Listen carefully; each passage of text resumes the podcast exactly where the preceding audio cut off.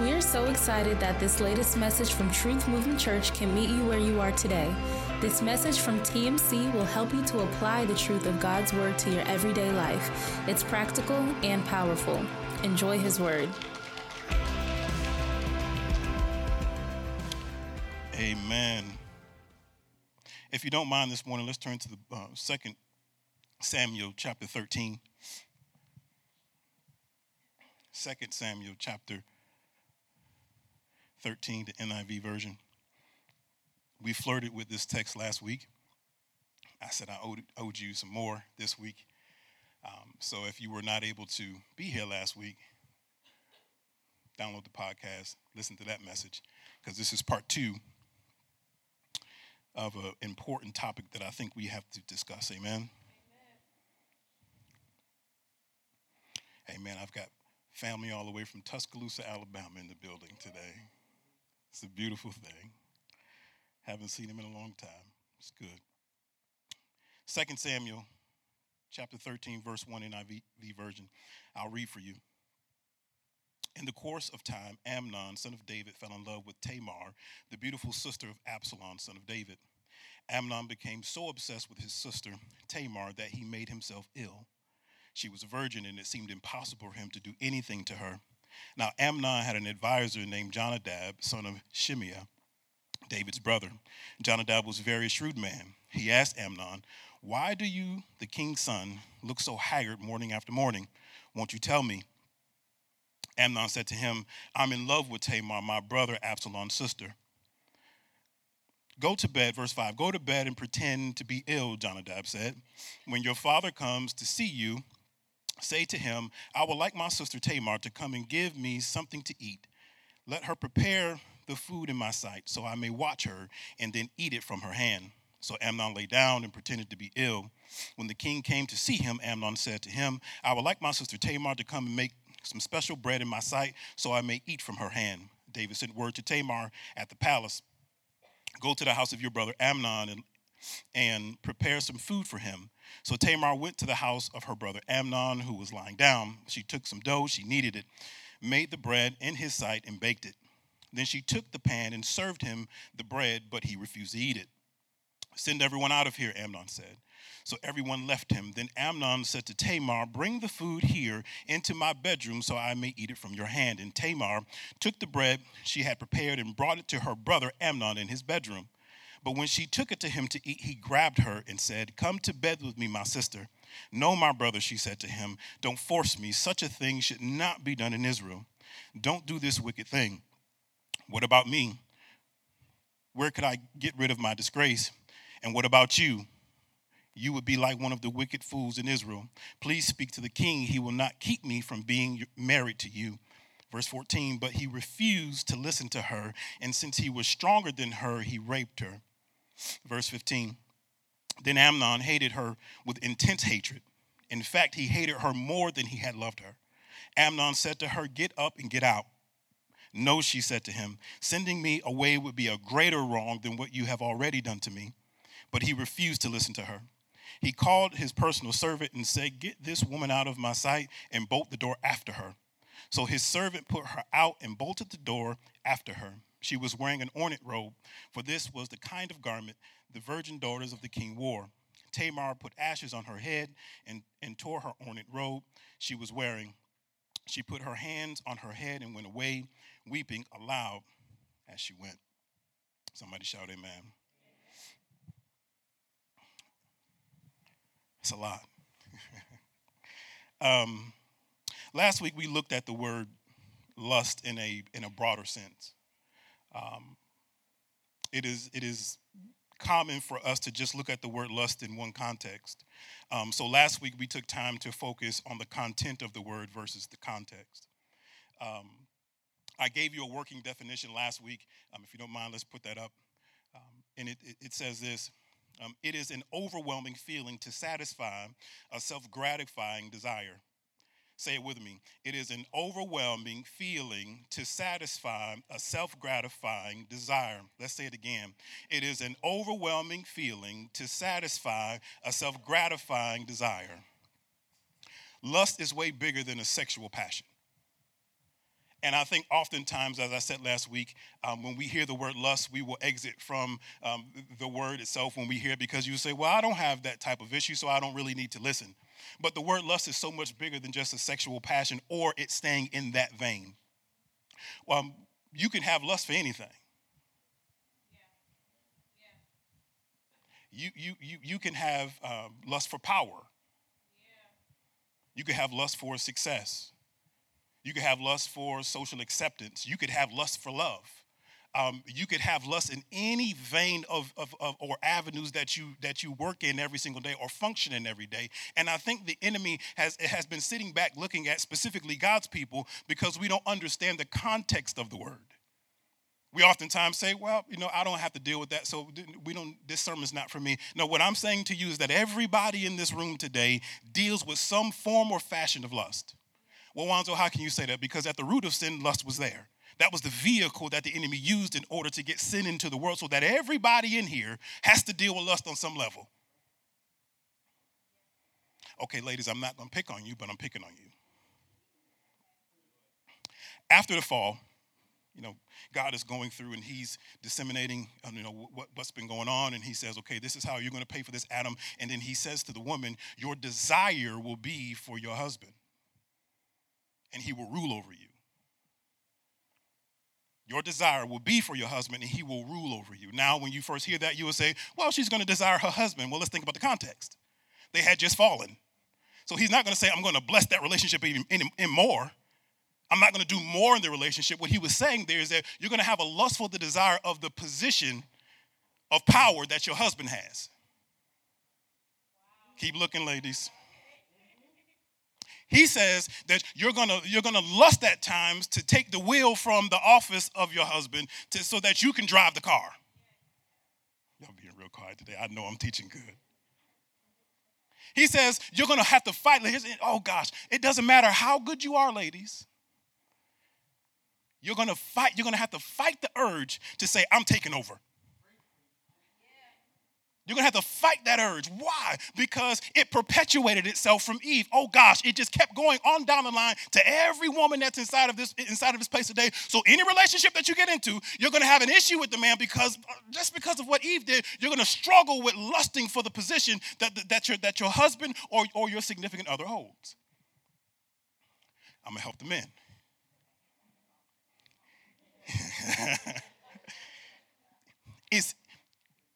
It's not her. I'm just going to say James and Wisteria. James is not Wisteria. Devin is not Portia. It's not her. It's her. You get that? It's not Wisteria. It's not Tina Underwood. It is not Portia Wade that is fighting for that control. This thing has been in her before she was even birthed. So she's fighting against something that's just inside of her. She has, listen to me, and I don't want to sound too rough, but she has a lustful desire to try and take over. So I don't care how good she is, she's going to fight that urge every single day. She's going to fight it. Ladies, I'm not letting you off the hook, and I'm not saying that you don't need to stop. But what I want to help bring clarity to this. Listen to me now. You can lust for anything. It is just in our DNA. You can look throughout Scripture. Some of the most notable men in Scripture, who were some of the greatest leaders in Scripture, struggled with polygamy.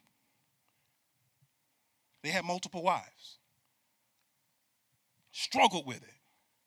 There are multiple veins of lust that we have to wrap our hands around. And here's the thing. Well, Wanda, I'm not in a relationship right now. Are you lusting for success? Are you obsessed with it? Are you working 24 hours a day to try and make sure that you meet this mark every single time? Are you doing that? Because listen to me, this is a form of lust. So the enemy sits back and says, you know what? He don't think he's lusting. She doesn't think that she's lusting, but it is. And that is the vehicle, listen to me, that is the vehicle that the enemy uses to make sure sin stays in our life. He's going to make sure it stays there. Because I can write it off on #grinding.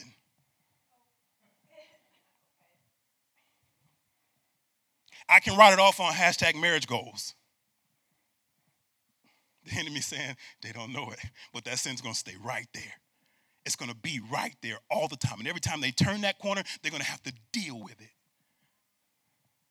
Well, once I'm going to church, but you haven't dealt with your lust. So last week, we looked at the attributes of lust. This week, I want to give you three. Well, I've got three questions on how we can overcome lust. Y'all want to work today? Yeah. Shout amen. Amen. I'm going to take y'all silence for agreement. Okay, let's go to verse 1. In the course of time, Amnon, son of David, fell in love with Tamar, the beautiful sister of Absalom, son of David. Amnon became so obsessed with his sister, Tamar, that he made himself ill. She was a virgin, and it seemed impossible for him to do anything to her. First question that I want to ask you today is, do you have a governor? Ask your neighbor, do you have a governor?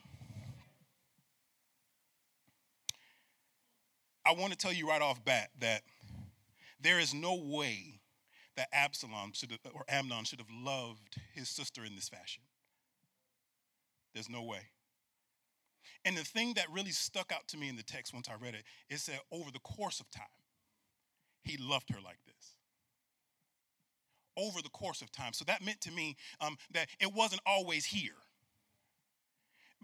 When they were riding big wheels, everything was fine.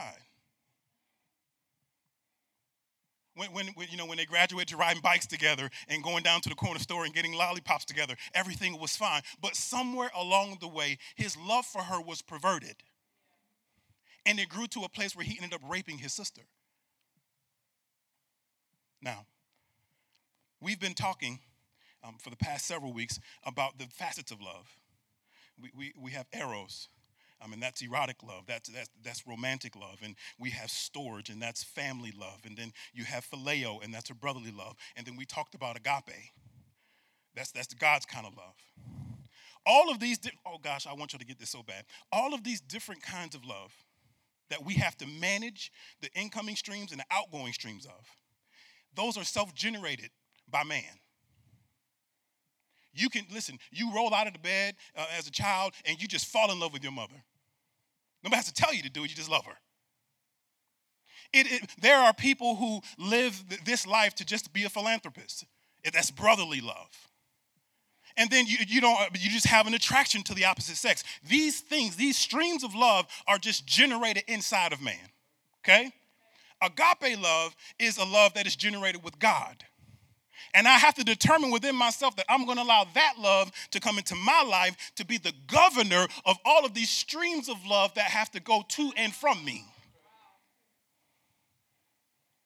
Y'all still quiet? I don't think you're getting that. Big box trucks, I'll call them that. Transfer trucks. I got some southern people in here. I think they call them transfer trucks. Delivery trucks, big UPS trucks. FedEx trucks, big over-the-road trucks. I'll give you every term I can think of. All of those vehicles, all of them, there's not an exception, all of them have a governor in them. It's a speed regulator. On the dashboard, it may show that it can go 120 miles an hour. It'll show that it can go 120 miles an hour. But because someone put a governor in it, it will only go to 85 miles an hour. Because somebody sat back and said, I'm too smart for this and I don't want them to kill anybody. So I'm going to put a governor in it so that it doesn't go 120 miles an hour. Because if I get this weight of this thing, how big this thing is, going in this direction that fast, I won't be able to stop it. Yeah. So they put a governor in it so we can manage it. God says, I'm okay with eros. I'm okay with storage. I'm okay with phileo. But you must have agape to be the governor of your love. Listen to me. He ended up loving his sister in an improper way because he didn't have a governor. Oh, gosh, I'm teaching better than y'all responded. He didn't have a governor in his life. Shout governor. I need something to me. Listen to me. I need something that's going to make sure that even if it's a good love, even if it's a family love, I've got to have something in my life that puts the brakes on when it's time for me to put the brakes on. I gotta have the right thing in my life. I gotta have agape in my life to make sure that I don't go too far in eros. Oh, gosh. I've got to have something outside of me that God gives me to ensure that I can manage all of this stuff. Because here's the thing. If my love continues to go and it continues to grow, I will go too far. Oh, I'm teaching too good for y'all this morning. I will go outside of the bounds that are set for me. I won't be able to stop God. I won't be able to stop it if I'm going too fast. If I allow this thing to grow the way that it is growing, it will take me over. It will run me over because I can't control it. I'll say it to you like this. We weren't created to function in love without God.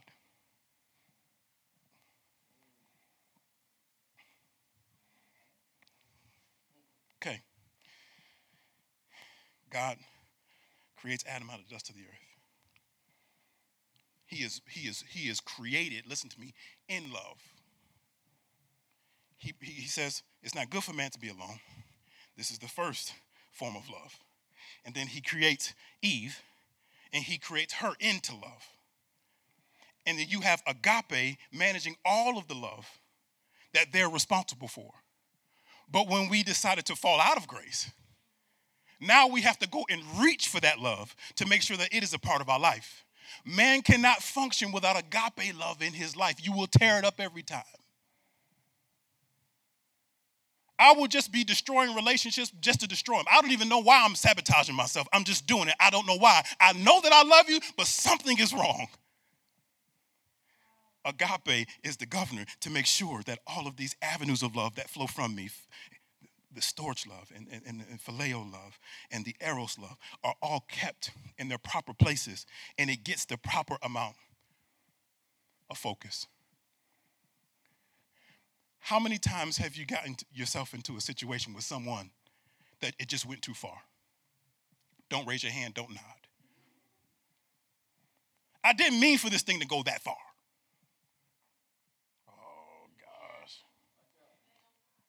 I didn't know I like you and we're all good, but I didn't mean for it to go this far. Man cannot function in love by himself. I have to have a governor, something that is going to say, Wanzo, you're going too fast. Oh, gosh. Wanzo, you're moving too quick. Mom and daddy can't tell you stop. You're going too fast. No, God has to be inside of you through his Holy Spirit to say, you're doing too much right now. Slow down. Yeah. I'm going to stop messing with y'all. Y'all don't want this stuff. Okay. Let's go to verse 3. Are you getting anything? Now, Amnon had an advisor named Jonadab, son of Shimeah, David's brother. Jonadab was a very shrewd man. He asked Amnon, why do you, the king's son, look so haggard morning after morning? Won't you tell me? Amnon said to him, I'm in love with Tamar, my brother, Absalom's sister. Go to bed and pretend to be ill, Jonadab said. When your father comes to see you, say to him, I would like my sister Tamar to come and give me something to eat. Let her prepare the food in my sight so I may watch her and then eat it from her hand. So Amnon lay down and pretended to be ill. When the king came to him, Amnon said to him, I would like my sister Tamar to come and make me some special bread in my sight so I may eat from her hand. Point number 2, or question number 2, is who is your counselor? Say that with me. Who is your counselor? Amnon gets so consumed and obsessed with his feelings for his sister that it makes him sick, like physically ill. I'll just give you this one. This one's for free. It's not part of my message, but love should make you sick. You shouldn't want to throw up after you fall in love. Let's just put it like that.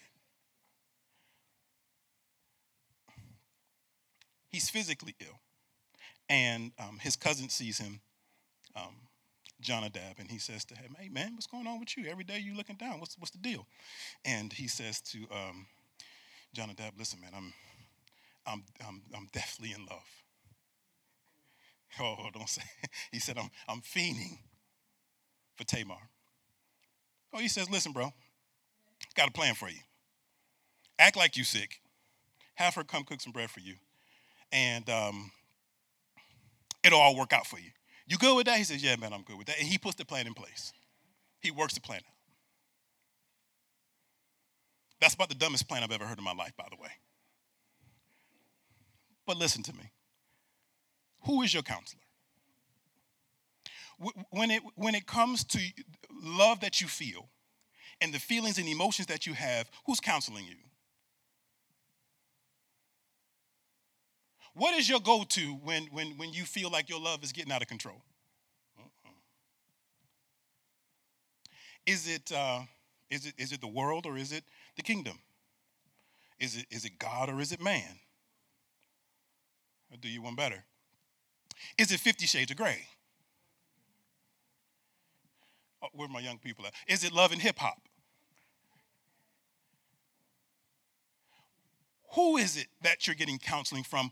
What is it is counseling you as it relates to the feelings that you have down inside of you and what to do with them? Is it social media telling you what to do with your love? Is social media telling you and guiding you on what a relationship should look like? You don't have to agree with me. I know that you do. Here's the thing. Me and my wife decided we were going to go, this was around Valentine's Day, and we were going to go to see the movie Photographer. That was supposed to be the love movie of the month. So we go see the movie Photographer, and it was a good movie. But it was terrible counsel. It was about the dumbest thing I had ever seen in my life. But listen to me. There are people who go to these movies and say, that is the kind of love that I want. Why don't you treat me that way?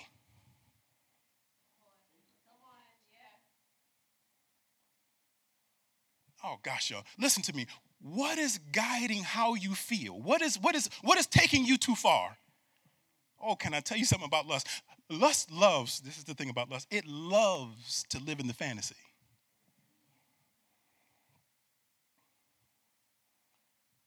Lust doesn't care about the facts. It will forego all of the facts for the fantasy.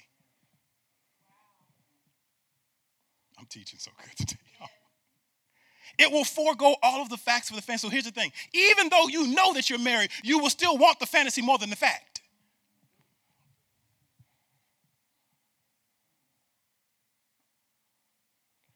What is counseling you? When this is not working out, when I can't understand my feelings, when I can't work through everything that's going on in my emotions, who is counseling me? What is counseling me? What is guiding me? Because here's the thing. If it's not agape, if it's not real love, if it's not true love, if it's not a God kind of love, it's flawed. I don't care how you, listen to me. I don't care how long your parents been together. They've got some skeletons in the closet that they don't want to tell you about. They've messed it up a time or two. So I have to, at some point, be able to go to God and say, God, how do you want me to handle this? How should I work through my feelings?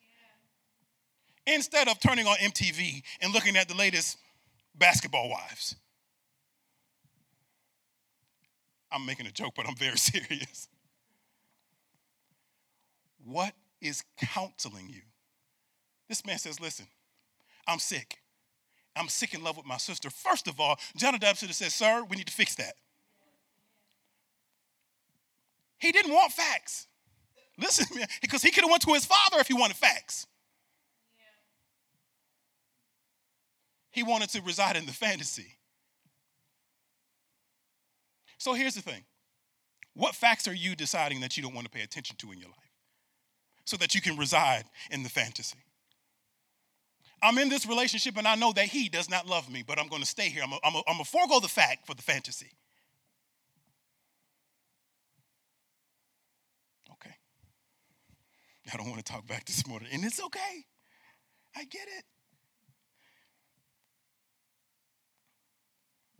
Okay.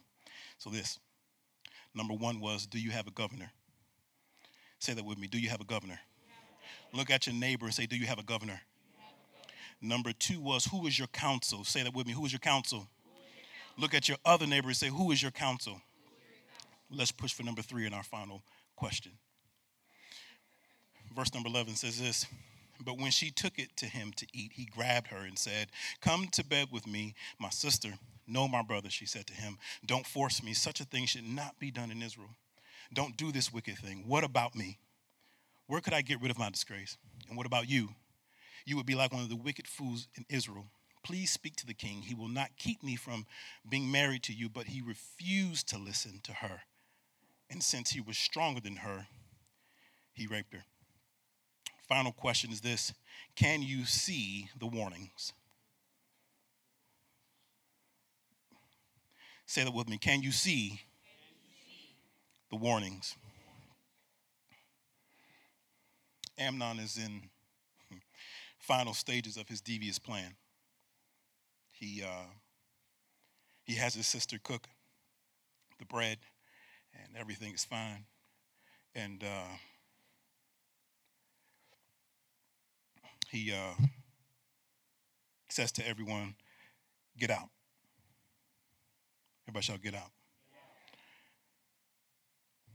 He sends everyone out, and he says to his sister, I want you to come bring the bread to me. And she comes in to bring the bread, and he says, basically, I don't want the bread.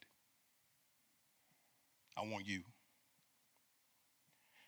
And this is going to sound strange, but Tamar articulated so well and so clearly why he shouldn't do it. She first just says simply, no, brother. Brother, don't do this. Then she points to Israel. She says, listen, don't mess up your legacy. Yeah. And he wouldn't listen to that. She says, brother, what about me? He wouldn't listen to that. And she says, well, brother, what about you? And then she says, well, what about the disgrace that's going to be left upon me? What shall I do? In multiple ways, in multiple veins, she articulates the fact that, sir, you are getting ready to go out of bounds. You are getting ready to cross the line. Warning, brother. You're getting ready to go too far. And because all Amnon could see was the fantasy, he couldn't see the warnings. He was so driven and obsessed with the fantasy that he could not see the warnings. I have never heard anyone articulate themselves from so many different angles to get you to see what you're getting ready to do is going to destroy everything. And I would wonder, what warnings are you just not hearing today? I was in Atlanta a couple weeks ago, and I hate admitting stuff in front of y'all because y'all judge me, but I'm a bit of a travel snob to some degree. I want a certain car. I've got a little bit of status with Hertz, so I want to walk out to my car and pick the car that I want. And typically, for me, I want to pick something I've never driven before. I want the newest, and I want it to be something I've never driven before. So I'm in Atlanta. I get there. I'm traveling with someone, and we get out. It's a little bit nippy, and and it's raining. So I'm a little rushed. I'm trying to get there. We were running behind, and I said, all right, well, it was a Nissan. I said, let's take this Nissan. And we get a Nissan. It's new. I connect. Bluetooth is a big deal for me, so I connect the Bluetooth. I punch in where I'm going, and I said, all right, we're set. So we're driving off. And we're going to our destination, and it's raining outside. It's heavy outside. And I'm driving, and I'm noticing like this in the car. I'm like, what the heck? This is like a 2020. Like, what's going on with this car? I could not figure it out. I'm like sitting like, so I turned to the guy that was with me. I say, listen, do you know what's wrong? Can you hear that? Can you feel it? He says, I don't know. So I continue to drive. And over a period of time, I had been driving for about 15, 20 miles. Over a period of time, I noticed that when I put my signal on and got over, it didn't make the noise. I said, well, now I'm on a highway. I think it's like 365 or something like that. And I said, well, let me try it again. And I hit my signal. I go the other way, and it didn't make the noise. So I'm going to test this theory. So I didn't turn my signal, and I got it. And I turned to him, and I said, well, does this thing have lane assist? I think so. And the entire time I was driving this car, I did not know that the car will warn you if you're about to get out of bounds. I didn't know it was a warning, so I was just ignoring the warning, and I kept getting over into the, and I'm thinking something's wrong, and I don't know why this thing is shaking. I don't know why this thing isn't working, and I'm trying to figure out every time I go off this line or over that line, I get the shake. And what I'm trying to get you to understand today, that there are warnings to let you know that you're getting ready to go out of bounds, but you don't see them. Here was the powerful part to me. I'm a good driver. No, I'm pretty dope at driving. But I noticed, once I caught on to the fact that it was managing me inside of the confines that it had set for me, I would go out of bounds not intentionally. I mean, I would cross over and I had to straighten myself up, and I learned that I wasn't that good of a driver. Oh, gosh. Once you can catch on to the warnings that God is giving you, and once you can see the warnings that God is giving you, you will find that you're swaying in that direction more than you think. You see, you're not that perfect. You're getting close too much to the line, and it's trying to give you a warning. Warning. Warning. You're about to get out of control. Warning. Warning. You're about to cross the line. Warning, warning, you're about to say too much. Warning, warning, you're about to get too full of yourself. Warning, warning, you're starting to want too much. Warning, warning, the success means too much to you. Warning. I'm saying to myself, man, I didn't know I was close to that line. It just gave me a little buzz. I didn't know I had gotten so close. But now that I know, now that I can see the warnings for what they are, I don't have to be driven by it anymore. What am I saying? There are many of us that's sitting here today.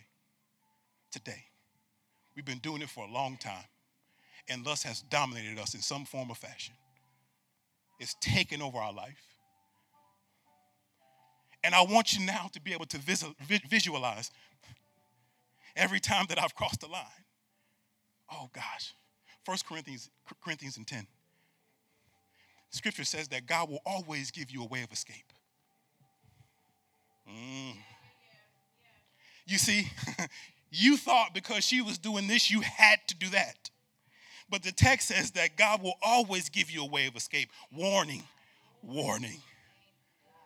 You don't have to go too far. Oh, gosh, that's so good to me. You don't have to go too far. He says, I'm going to give you a warning. I'm going to give you an escape, but you've got to see it for what it is. Warning, warning, you're about to get out of control. Thank you for streaming the latest message from Truth Movement Church. We pray that you found something in God's Word that you can deposit into your heart for future use. To stay connected with our ministry, like us on Facebook or Instagram, or learn more about us by visiting www.truthmovementchurch.org.